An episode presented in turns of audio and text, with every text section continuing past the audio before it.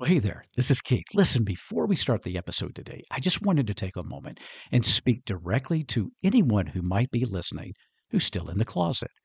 Well, the first thing I want to tell you is that's perfectly okay. Do what is best for you when it is best. Never let anyone else pressure you in this decision. But let's say that you are thinking about coming out, or there's a part of you that really does want to come out, but you want to do so very carefully very slowly, very strategically, and even very selectively. Well, if that's you, my friend, I've got you covered. I want you to go to the show notes and use a link there to check out my Selective Outage Method digital course. I think you're going to be surprised, and I believe it'll help you as you plan your coming out. All right, let's get on with the podcast. Hello, and welcome to Coffee with Keith. I'm Keith Brown the bisexual specialist.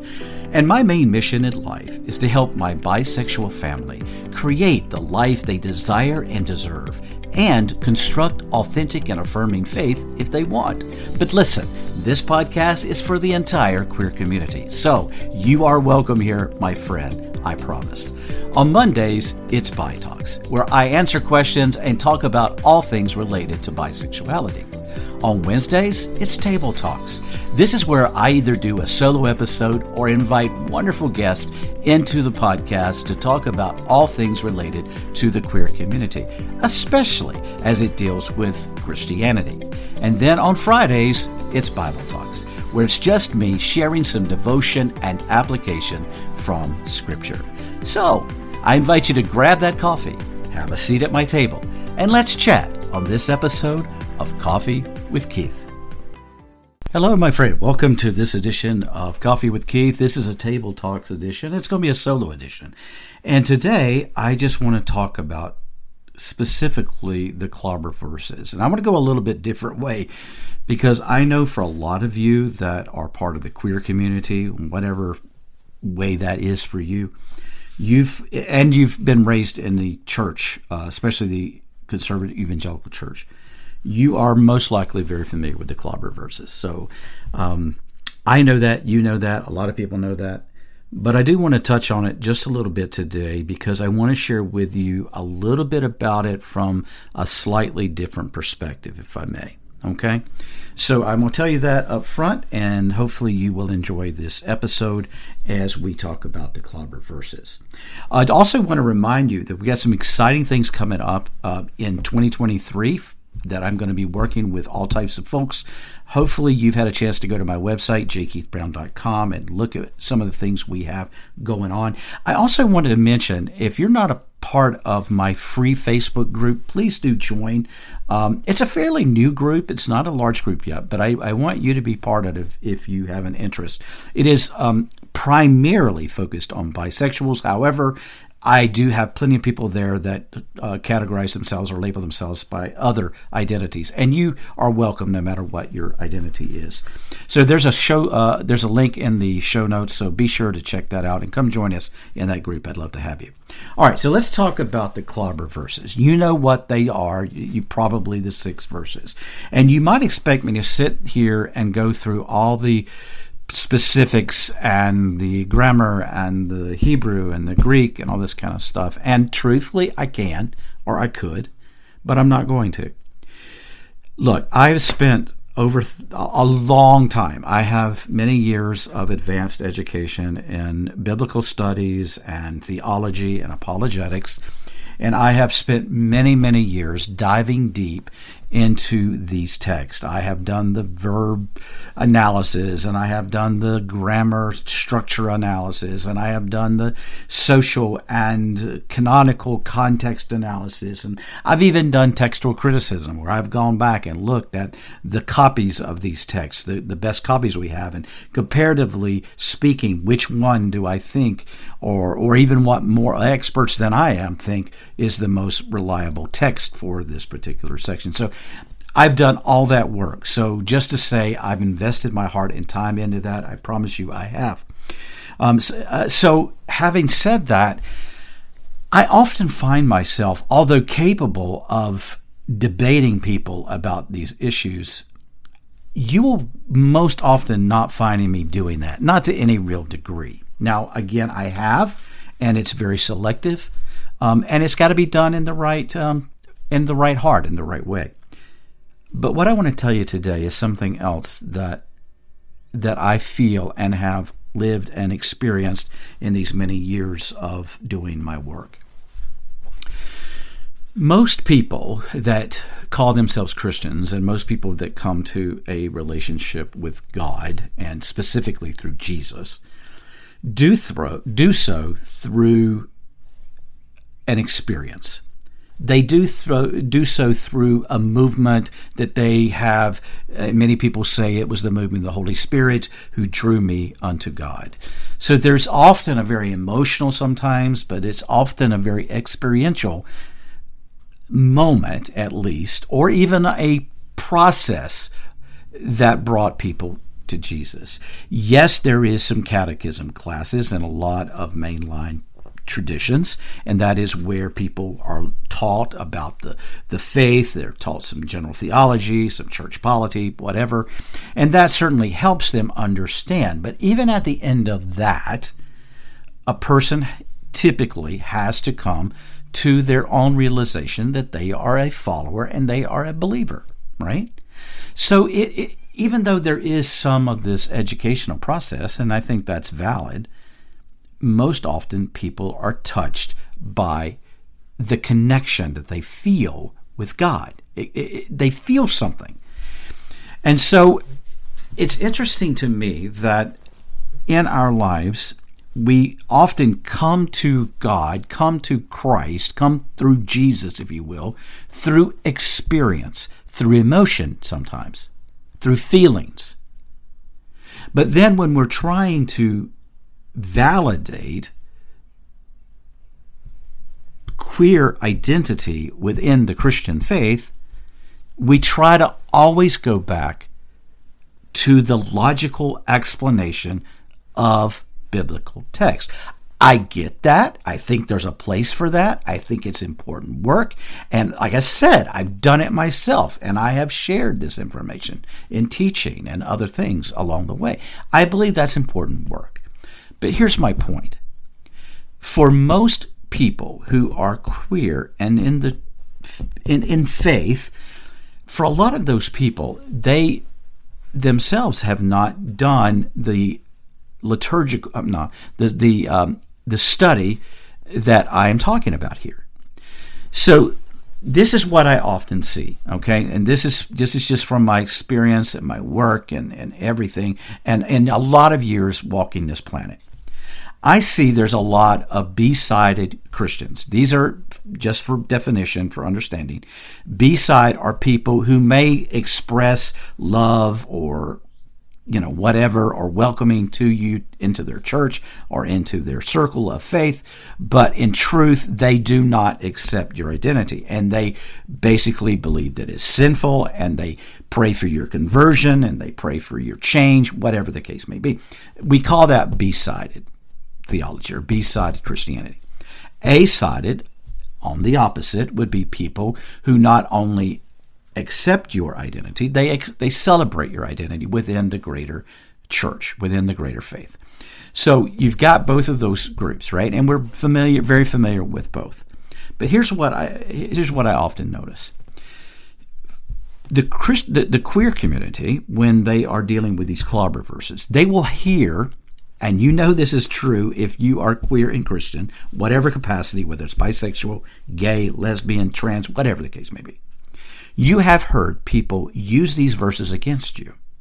And they have told you that your your your identity is an abomination. And where do they get that? Well, most often they get it from the pulpit. Or they get it from their mom and dad, who got it from their aunt and uncle, who got it from Uncle Bob, who was a pastor at the local Baptist church. And then if you're a queer Christian, you get angry because you're going like, these people have no idea. They they are just, you know, expressing what they have been fed. They're just regurgitating this this stuff that they have been taught. And I respond to that by saying, You're right. You are absolutely 100% right. That is what they're most often doing. And for most of them, they're doing it because that's truly what they believe, because that's what they've been told and that's what they carry with them. That's what they hold to be truth.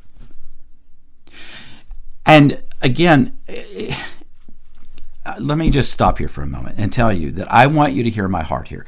If you know anything about me and you have followed me or you listen to this podcast, you have to know that I am a person who is of deep love. I love people. I compare. I have compassion on people. I have a lot of patience with, well, not always, but I have. I try to have patience with people, even who disagree with me. So let me just say that really quickly in here, so you'll understand. Hopefully, my heart in all this. All right, so we, we have the the B-sided people that attack queer community, and they throw the clobber verses. But this is the flip side that I want to get to. What I often hear are the A side Christians, the queer Christians often, who are throwing back the opposite. They are using the bullets that they have heard from the queer Christian community along the way to cast back and to defend who they are. So, what I'm trying to say, and maybe you can see where I'm going here, is we have two sides of a coin here, or two enemies often at, going at each other, and one is coming from their knowledge based on what they have been taught, and the other is coming from their knowledge and based on what they have been taught. Okay. Now, I will personally tell you that I agree with the A side. I believe that the you know that the scriptures do support a person's right to and and and ability and correctness of identifying the way that they truly were made by God. Okay, so just get that out there. That's that's my belief. That's that's what I truly hold dear, and that's done with a lot of study. But my point is this: what I often see is when it comes to these clobber verses, you have people that are simply stating and restating the things that they have heard over and over again from whatever camp they are currently part of. And what I often see is that most of the time there is no shifting of idea or thought that takes place. There is no understanding. There is no ex- no even acceptance of you know. There's not even a degree of we can agree to disagree. I mean, a lot of times I don't even see that. And I know for most of us that's not good enough. I get that. But I just want to. I, am saying all this, and and I, and I and I'm just speaking from the heart today. I don't have really any outline or anything, uh, and and this could get me in trouble with you guys. But I'm just speaking from my heart because this is what I want to get across. And this is what I, I, tell some of my clients over the years. Yes, I can help you dive deeper into the verses if this is what you need to do. If this is if this is something that's important to you. And I believe that those verses, and here's the honest truth, folks. There are great minds, great theological, biblically trained, hermeneutical experts who have been trained in the biblical languages on both sides of this issue. So, what does that say? It says, and this is what I have found in my study, that although we can certainly make the point and the idea that our belief is right, I believe that there is always the idea that neither side with 100% authority can say that they can biblically prove their point to that degree. Now, you're probably going to hate me for saying that, and I'm sorry. I I don't want to hurt anybody's feelings here, but I I'm going to tell you I have known some of the greatest minds on both sides of this issue. They are both well trained. They are both spent hours and hours and years pouring into this. I hope that people will begin to understand that people within the queer community were made by God and they want to be loved and and they have to believe and hold to the fact that God loves them because he made them the way they are. But to absolutely prove it through scriptural debate is probably not going to win you over and not going to win them over to you. So, with that in mind, if you're still listening, I want to suggest that if you're a part of the queer community and you struggle with this idea of condemnation and the shame of feeling this way as a queer Christian and the the the the, the, the ugliness which is real that has been cast upon you unjustly and unlovingly cast upon you, I might add. If you're dealing with this, then I want to move you this is my whole purpose. I want to move you today just a little bit beyond getting tied up in the repetitive bullet points of this biblical debate. I want to push you to a more theological perspective. Remember what I said early on. We most often came to Christ, we most often connected with God through an experience, through God speaking to us and in us, and our heart's desire to connect with God. So perhaps one of the things we need to do is bring that same passion, that same feeling, that same emotion to our healing when it comes to the accepting of our identity within the Christian faith. So, may I ask you these questions? Number one, what is your true view of God? That's where it starts. What do you believe about God? What type of God is He? What type of God made you? And what type of God do you choose to serve? What type of God is worthy of your following and your dedication? Number two, you have to ask yourself if all scripture is literal and applicable. And for most of us, we would say no. First of all, there is never a guarantee. Again, I've done textual criticism. I know about multiple copies. And although there are most similarities, there are always slight differences, typically, in them. Human hands penned these copies. And that's the best we got, folks. So there's always the possibility of human error. Number three, does your value come from your relationship with God or the book? Now, I believe the book fuels that. I believe the book helps in that. I believe the book encourages in that. But I believe that our true value comes from the connection that we experience and we feel with God. Most Christians were not logically convicted. Some were.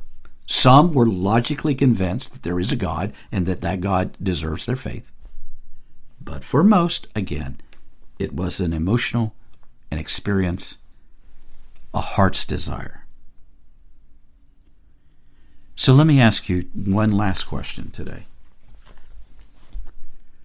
What does your heart tell you, really? Have you been spending all your time and energy trying to pore over the clobber verses to convince yourself and convince others? Because somehow you have thought that if you convince others, it somehow validates your own opinion, your own belief. Have you spent all your time and energy in your healing doing that rather than simply connecting with God, loving God, and allowing God to love you? And one more thing that I want to add, if I may. The most likely way you'll ever change another person's opinion about you being able to be a queer and a Christian is through your love for God and your love for others. Because when people witness those things, they see the power of God in action. And that is confirmation. Okay. I hope and I pray that you have received this in the spirit that it was intended. I promise you, it is done with love. It is done with compassion. It is done with my heart's desire for you to heal, for you to move on, for you to, to grow in your acceptance of self and your value before your God. If I can help you, or if you want to talk to me, or you want my help, please do reach out. I am here for you. Always appreciate your follows, always appreciate your connections, and I just love and value every one of you. Until next time, heal your hurts, move your mountains, and may God truly bless you. Bye bye, my friend. Well, there you go, my friend. This episode of Coffee with Keith. Thank you, thank you, thank you from the bottom of my heart for listening. Now, please stick around. One more announcement I want to give you. God bless you. See you next time.